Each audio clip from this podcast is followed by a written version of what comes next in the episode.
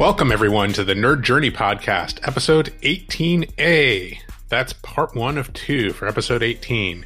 We're going to be joining you every week to talk IT career, news, and opinions based on our points of view. I'm your host, John White, at VJourneyman on Twitter, joined by my co host, Nick Korte, at Network Nerd underscore. Hey, Nick, how's it going? I'm doing great, John. We are a couple of VMware solution engineers looking to bring you career advice we've been given earlier in our careers. We hope our discussions will be relevant across disciplines and remain timeless.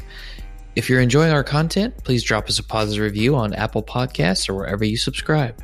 And if you want to get in touch with us, tweet or DM at Nerd Journey. Ultimately, we're just two nerds on a journey. A journey to virtual enlightenment. So let's take a trip. Great, Nick. How was that opening for you? I liked it. It was good. I mean, I, I drank coffee before the show as usual, so I'm juiced. yeah, I'm a little bit under the weather, but uh, I'm feeling good about it too. Awesome. Well, maybe maybe once we finish, you can get some rest. Yeah. Good luck with that. All right. So, our topic this week, we have part one of an interview we did with Joseph Griffiths. Joseph is go- is a, um, a, staff solution architect with uh, VMware, um, but he's not really on to talk about VMware. Um, he's here to talk about career journey. You know, the same thing we always talk about. So, um, with that in mind, Nick, you actually know Joseph, right? You are the one who actually approached him to come on and do this interview. How do you know? Absolutely. I'll be playing the part of talent scout this week, but I I started listening to the vBrownBag podcast when I was studying for my VCP a while back, and I listened to one of the recordings done by Joseph, and ended up reaching out to him with some questions, and he was very helpful, and found out he was moving down to the Dallas Fort Worth area, and I think that was a little over a year ago, and got him involved in the, a local IT pro networking group called SpiceCorps here, and he's done some very good talks for that, and based on that, I thought he'd make a great candidate for our podcast.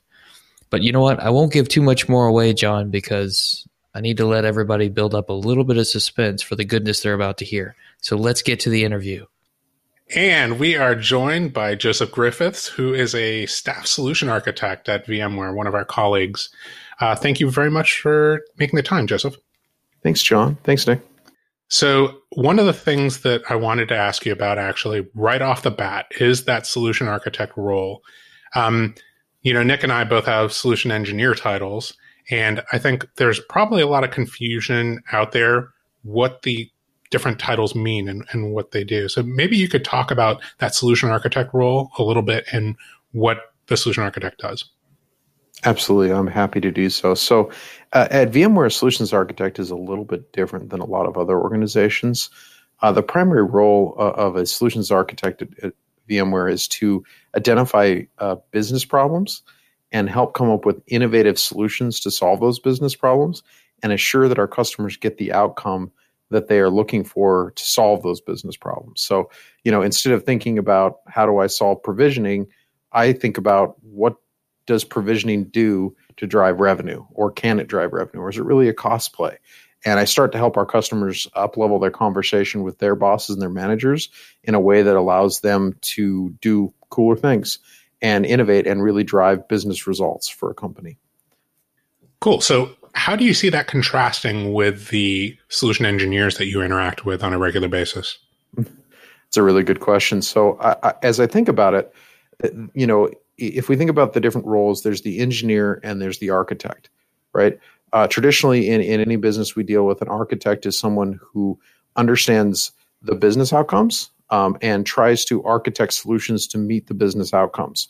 Where a engineer is someone who takes those specifications that come from the architect and implements them, builds them, and makes sure the engineer. So we, have got a difference in um, understanding and direction uh, of you know where one is uh, far more deeply technical, which is the engineer side, and one of them is a, a more high level business. Now, I will say, you know, at, at VMware, we understand the need that everything needs to be driven from a business perspective. So our engineers are also becoming business focused and making sure they get those outcomes, while the architects are looking to build architectures that help solve those that each of the engineers can execute on. one place where you find a lot of architects and engineers is VMworld, and I just I have a story about that that I like to share. I'd like you guys to go back with me. Go back in your minds. The year was 2007.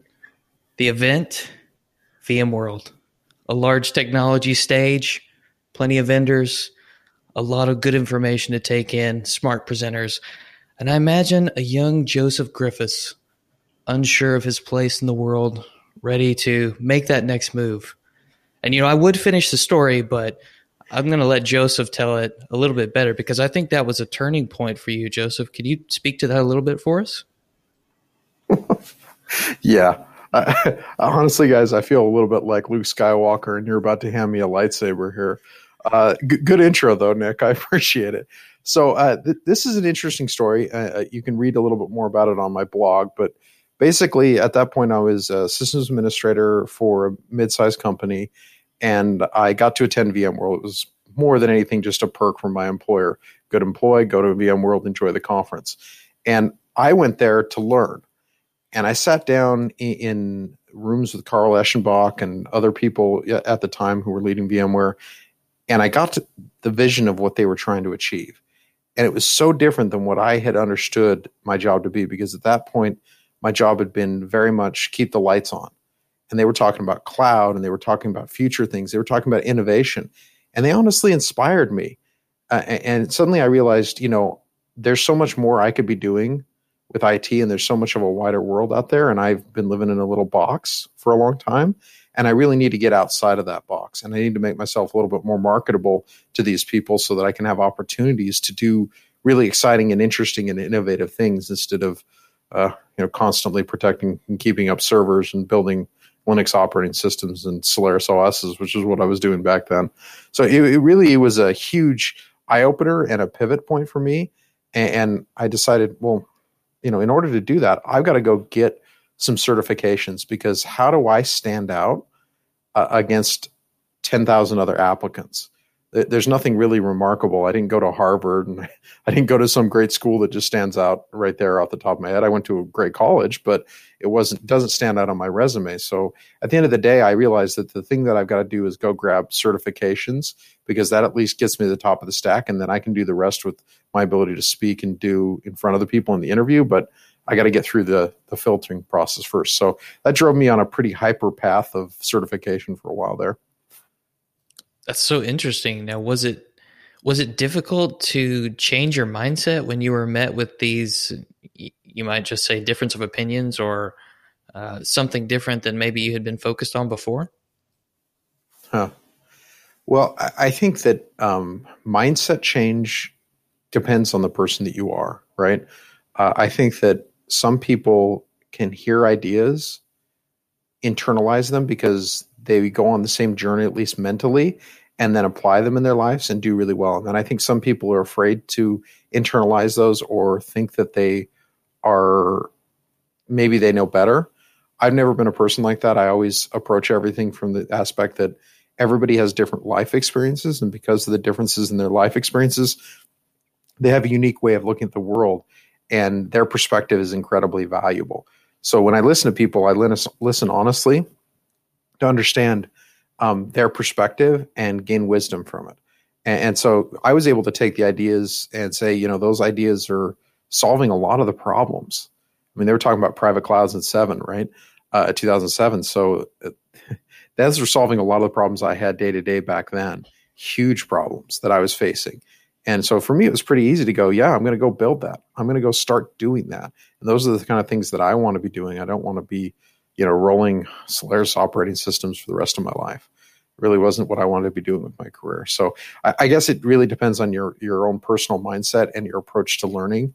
Um, I think it becomes easy for all of us as we start to get good at what we're doing that we can get kind of prideful and not willing to learn. And I think that's super dangerous. So I guess if I could say any inflection point comes from it, you know, we all need to stand back and say, we still got a lot to learn.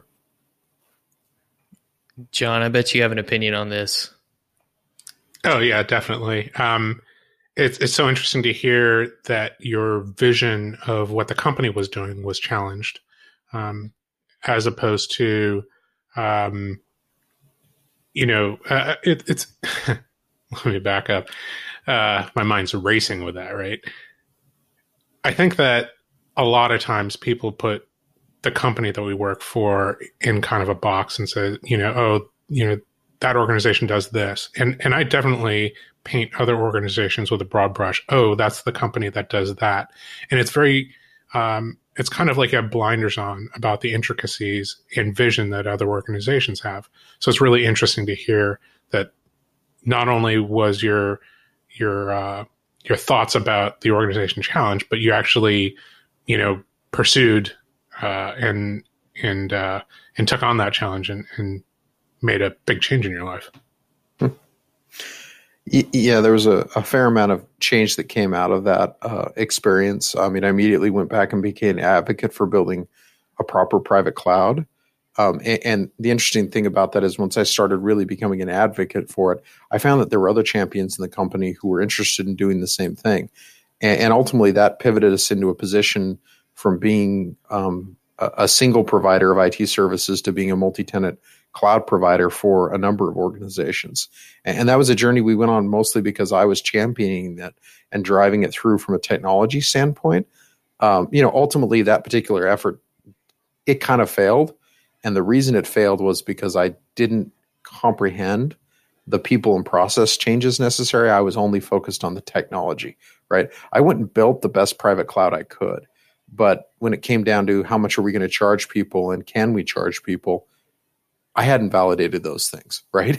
And so it became an epic failure. Things like uh, capacity planning and planning ahead for capacity wasn't something I thought of back then. So it became a failure. It was really an, an immature private cloud, but it taught me a lot, right? And we really tried to do it, and it set me up for my next success in building a more mature cloud that I was working on for the next company I went to.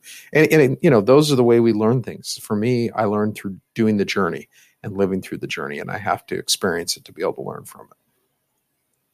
Yeah, that's really interesting. I I also wonder um, the the part that the certification track and the certification training played in that. Um, because you mentioned that it, it was a way that you felt that you had to stand out from the crowd when you were um, maybe looking for new opportunities. But did it actually help you in that journey of uh, um, advancing the maturity of the internal uh, private cloud offering? Yeah. Um, so I, will answer that a little bit differently than the way you asked because I, I, think that what you're getting at is actually really important, which is does the journey of, of trying to achieve certifications teach you things that are valuable in your career? Um, and, the answer to that emphatically is yes. Uh, you know, when I started on the path at the time, I wanted to become uh, more VMware centric. Uh, selfishly, uh, back then, my desire was my Linux operating systems keep going down.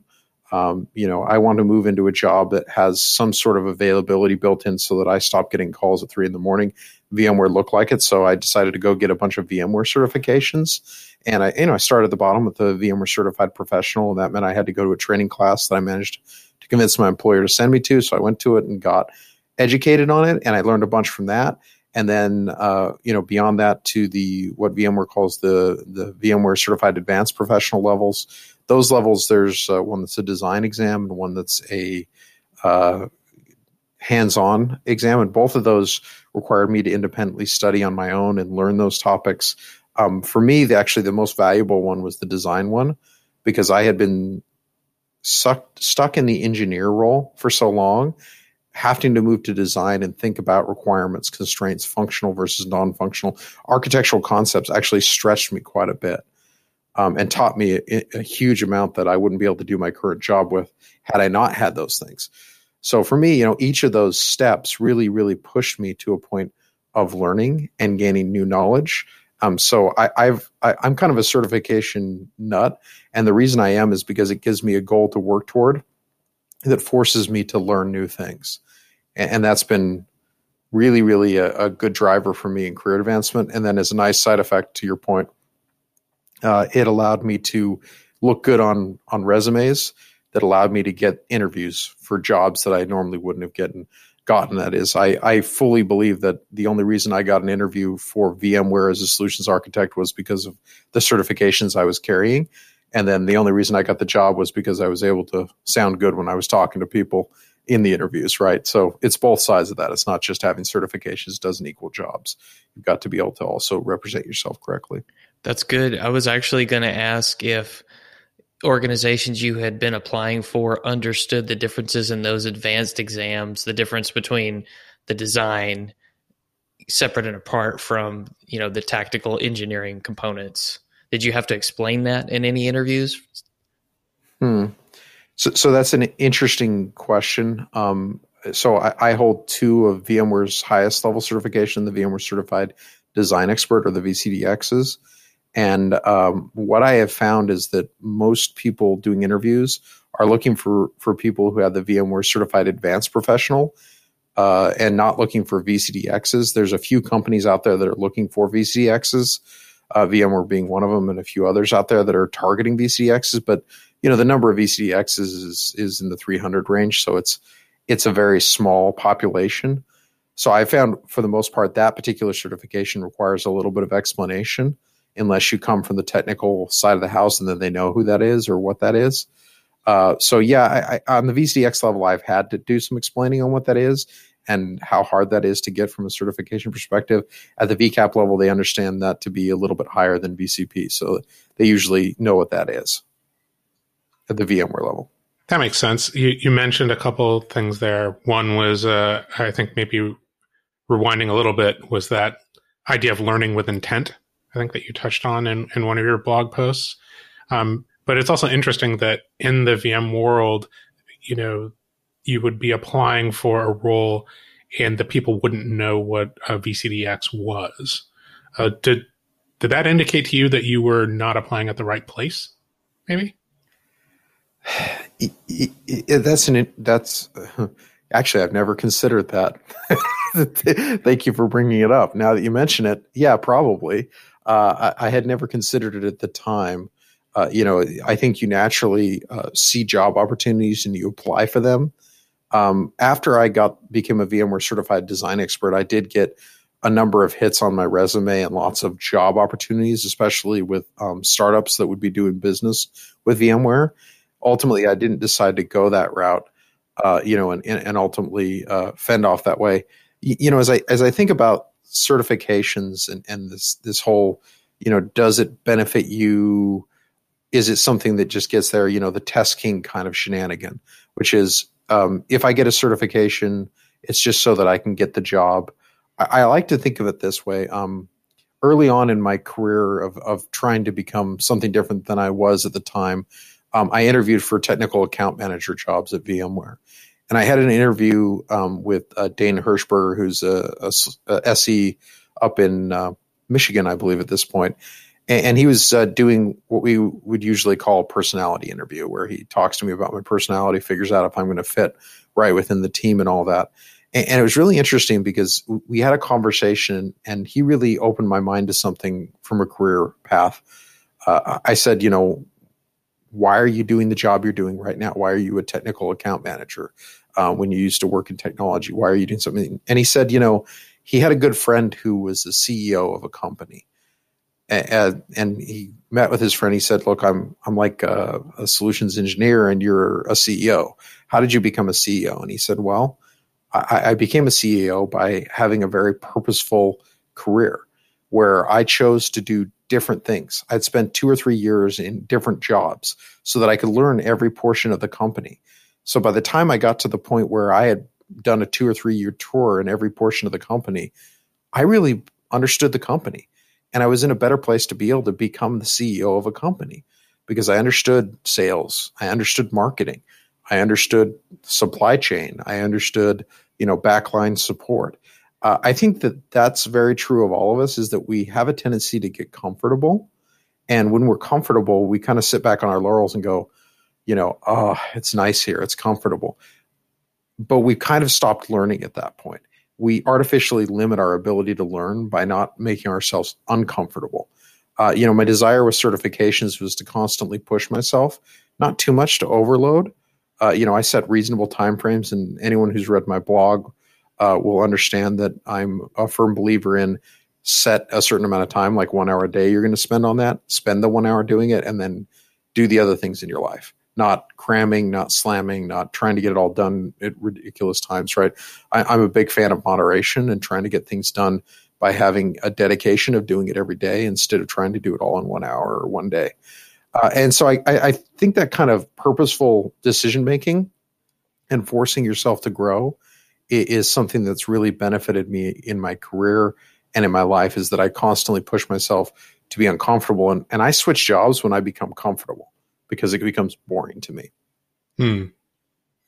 Yeah, that's something that I, I remember saying a bunch of different times, which is if you're comfortable, you're not growing. Like you, you cannot grow while you're 100% comfortable, right? So you have to be okay with being a little bit uncomfortable. And that's the, the place where you're growing. So that, that resonates with me. I, I wish it wasn't true. I wish that I was a person who could choose to grow even when I was comfortable. I just haven't found myself to do that. It's a, it's a personality problem of mine. Sounds like we share it. Sounds like a pretty good personality problem to have if it's propelled you both as far as it has. Uh, you know, I've met a lot of people who don't have that same personality flaw, if you will.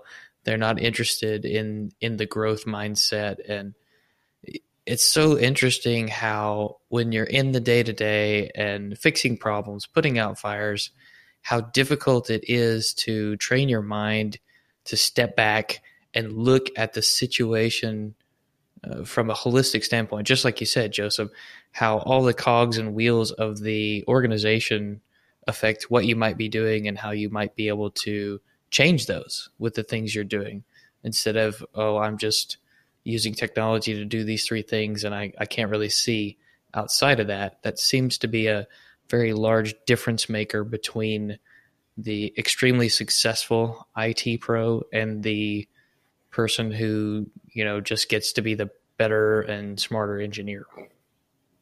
Hmm. So, I, I, a story comes to mind uh, that has some value in our conversation right now. When I was uh, 17 years old, I uh, worked for a uh, fast food place that made uh, tacos, Mexican fast food, and, and, my job was to get up at five thirty in the morning, come in, and I would fry all the taco shells and the chips, you know, the hard taco shells, and the chips and the other uh, items. I'd make the uh, fresh salsa, do all the prep work so we could open at ten in the morning, and it was just me and the manager every morning. And basically, I did like four hours of the exact same thing, five days a week, every day you know, it was incredibly boring work. And, and as I thought about it, my thing was to try to figure out how I could more efficiently fry the taco shells so that I could get done um, sooner from that process. Right. That would that was literally what I spent a lot of my time trying to figure out during during those like three years that I did that job. Um, so I think that no matter what you're doing, um, you can find ways to grow and improve what you're doing. Uh, it doesn't need to be that you're moving from job to job. I, I want to be cautious with the thing that that there's some sort of ladder that we're all climbing. Right? Um, I think that people need to find out what they're passionate about and do that and be really great at what they're doing. You know, I, I was listening to the radio today and Michelle Obama was talking about. Um, they asked her the question of whether she should run for or whether she's planning to run for office and she quite simply said, That's what other people want. You have to be careful with what other people want and with what you want. And she you know, I, I don't want to do that. That's not what I'm passionate about. So, you know, as I as I think about this, don't this isn't just about climbing a career ladder. It's about finding something that you're passionate about and doing it and doing it great. Um, you know, at that time in my life, I was pretty passionate about frying taco shells for whatever reason. And I was determined to become the best taco frying person I could be. And honestly, the, the, sad thing is, I'd probably still be frying taco shells if I could afford to live that way. I, the, the pay wasn't great, honestly. Uh, you know, it's pretty hard to have an apartment on that. Uh, so there, there were some out, outside factors that propelled me out of that job, and it was mostly the pay related thing, right? Uh, sad to say at this point. So I just, I, I always want to be cautious to say, look, um, if you, you know, you're the janitor, be the best janitor you can be there's nothing wrong with that ever, right? Yeah, it makes a lot of sense. I something that Nick uh, was kind of touching on, I think, was this idea of business orientation. You know, so we as individuals can manage our careers and manage our passions, one of the things that we can do in an operations role is to kind of, I don't know, if we're in a position to influence the organization and, and how it's structured, um, you know, different IT organizations are structured different ways. But it seems like, you know, a very typical one is kind of, you know, it's a cost center, it's um, doing a set certain number of things. And you touched on, or maybe it was Nick touched on, you know, being aligned with the business and and knowing what it is that the business is doing. I think that's what you were talking about in kind of uh, managing your career and managing different roles within an organization. But an IT organization can do the same thing, right? The IT organization can be aligned with knowing what it is that sales is trying to do. An IT organization can be aligned with knowing what marketing is trying to do, what the um, the uh, logistics part of the business is trying to do, and and by doing that, the IT organization can be a better organization, not just the people within it. Am I off base? Am, am I just way way in the clouds right now? Does that make any sense? The cloud, just one cloud, John. there are many clouds, uh, and all of them had value for different reasons. Uh, actually, I, I, would say you're spot on. Um, I, I, I, like to think of this as, as, a little bit of a journey, guys. Uh, so for, for me, it's important to understand how we got to where we're at and how we can fix where we're at, right? Which is um, when we first started, IT was basically running some minor functions, doing some stuff that geeks like to do, like number crunching or something like that, right? The old mainframe days. Uh, at this point, we had a bunch of smart people who basically did everything, including building the machines and, and the ray tubes that went into them, right? Um, and, and, the capacitors they went. Uh, then we got into uh, you know the client server world that we're in today, um, and, and as we got into that world, what we did is we decided that IT has a lot of complexity, infrastructure specifically.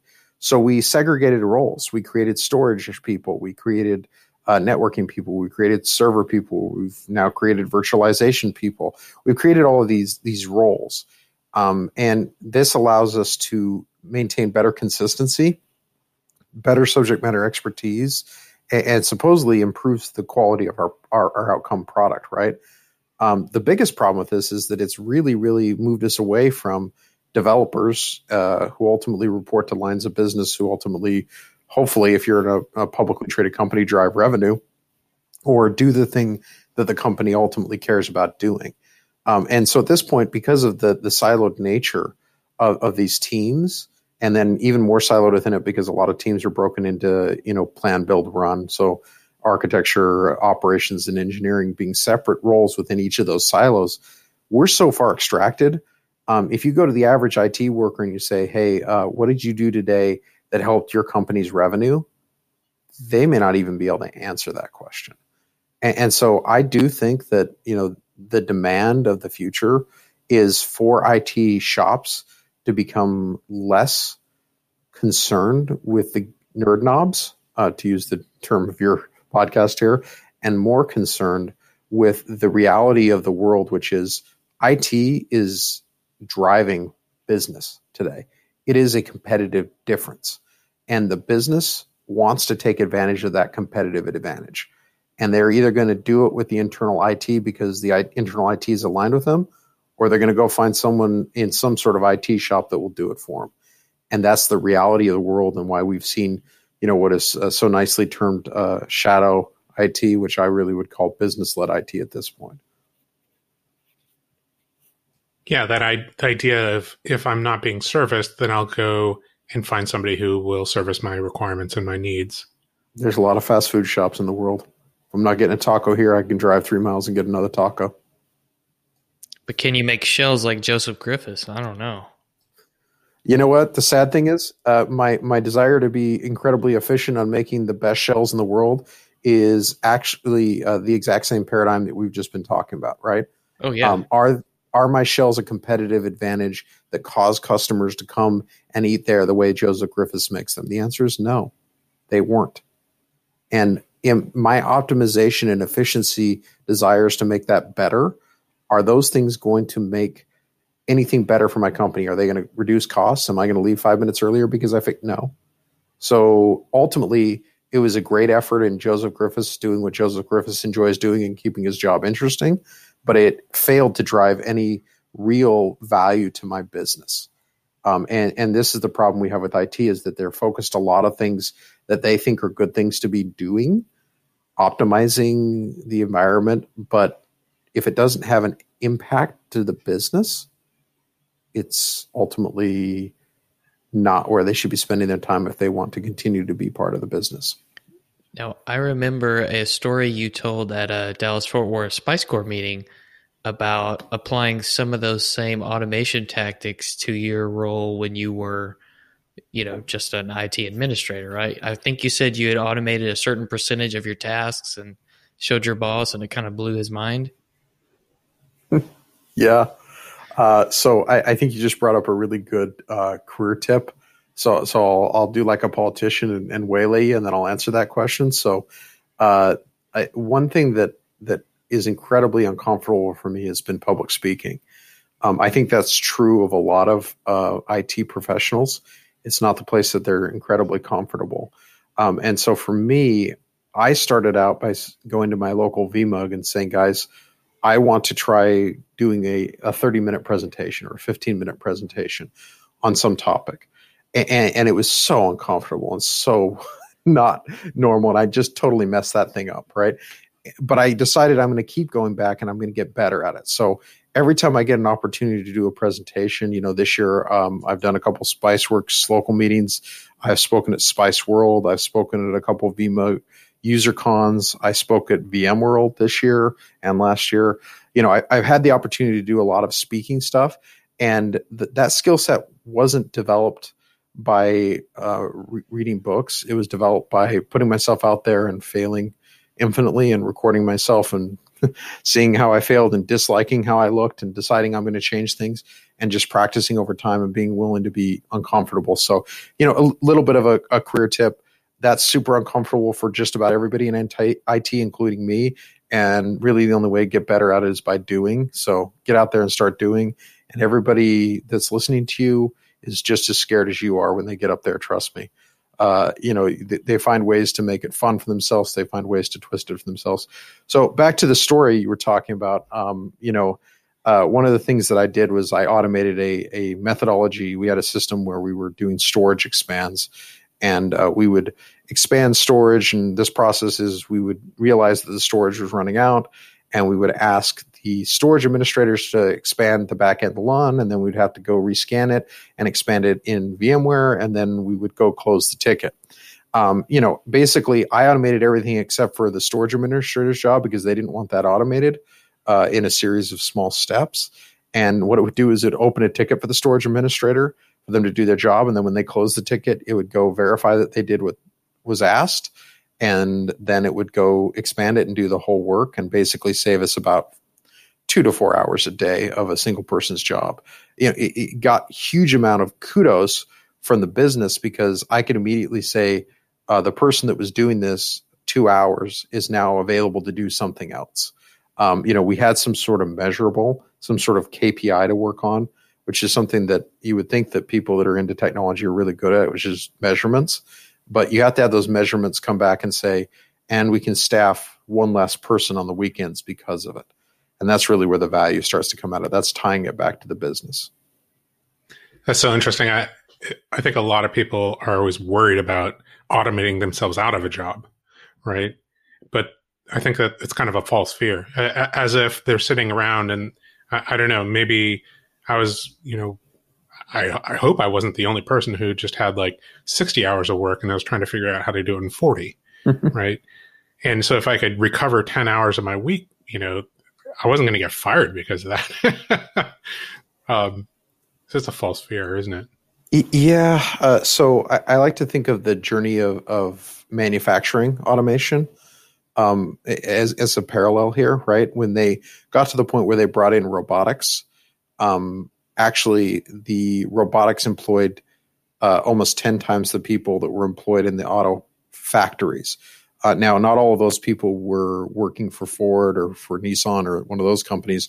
A lot of them were working for the robotics companies, you know, building the robotics that were doing it. But there were a fair number of high paying jobs servicing the robotics. uh, I, I think the same kind of paradigm shift is happening in IT, where we need to get out of the process of being focused on the things that are truly commodity, like um, you know what kind of compute server you use, or uh, you know replacing hard drives in inside of storage arrays. It's a commodity job. It really isn't something that we internally should be necessarily paying people to do or be doing anymore. We should be focused in things that are much closer to the value for the business. And it's the same thing with automation. You know, we had the 10x number of people that were working in the auto plant or as part of the auto plant ecosystem after we put the robotics in. We also produced 15 times the amount of vehicles when that happened, right? So we were able to get more done and people were focused in doing more interesting, higher paying jobs. So, do I think that you know automation is going to make our jobs go away? Um, if you find a lot of value in replacing hard drives, then yes, I, I, I do. Right. If you find a lot of value in doing those manual tasks, your, your job is going to go away. If you're willing to ado- adapt and change, no, your job's just going to get better because you're not going to be focused on things that keep you up in the middle of the night. You're going to be focused on things that automatically fix themselves in the middle of the night. Yeah, I think that if we, you know, dive into that you know VMware administrator job, I think those people aren't worried about not having to replace disk drives. I think what they're worried about is, oh, you know, VMware the the installation of VMware vSphere, the hypervisor, is now automated, and if something goes wrong with it, the remediation is automated. So what is it that I do? But again, I think that that's kind of a false fear, right? if you're spending all your time doing installations and remediations, you're actually not adding value to the organization. You know, everything that is of value to the organization is after VMware's up and running and stable. Hmm. Yeah, and maybe it's a misperception because I think in a lot of cases we might think, okay, well, this is how I add value, and I don't. Maybe I didn't realize how easy it is to automate this, or that I could I know that sounds silly, but you know, if you have if your eyes haven't been opened, so to speak, then you don't know what you don't know, right? Yeah, I think in a lot of ways that that story that we started out with from from VMworld was an eye opening experience for me. To your point, Nick, of, of opening your eyes. Whoa, whoa, whoa. Okay. So uh, sorry to leave you on this cliffhanger, but if you want to hear the conclusion to that story and interview, come back and listen to next week's stunning conclusion to our Joseph Griffiths interview. But at any rate, come back and join us next week. Man, I hope you didn't oversell it too.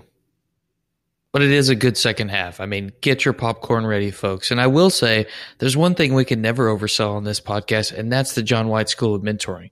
So if you're out there waiting in suspense to hear what Joseph Griffiths has to say, you can act now.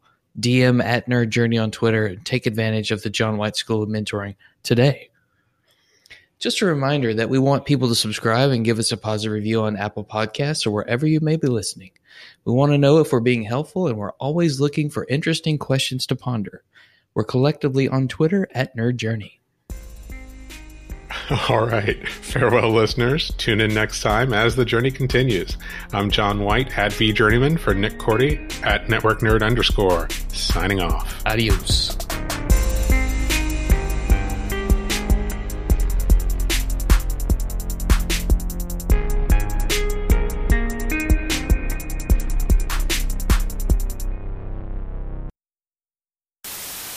And we are joined today Okay. Yeah. So I just totally blanked right away. Take two. I didn't write down anything anything that I said I was going to do. I didn't write it down. I just said out loud. We'll do live. Okay, we'll do it. Live. I don't even know where I am, guys. So you know, I, I'm completely lost.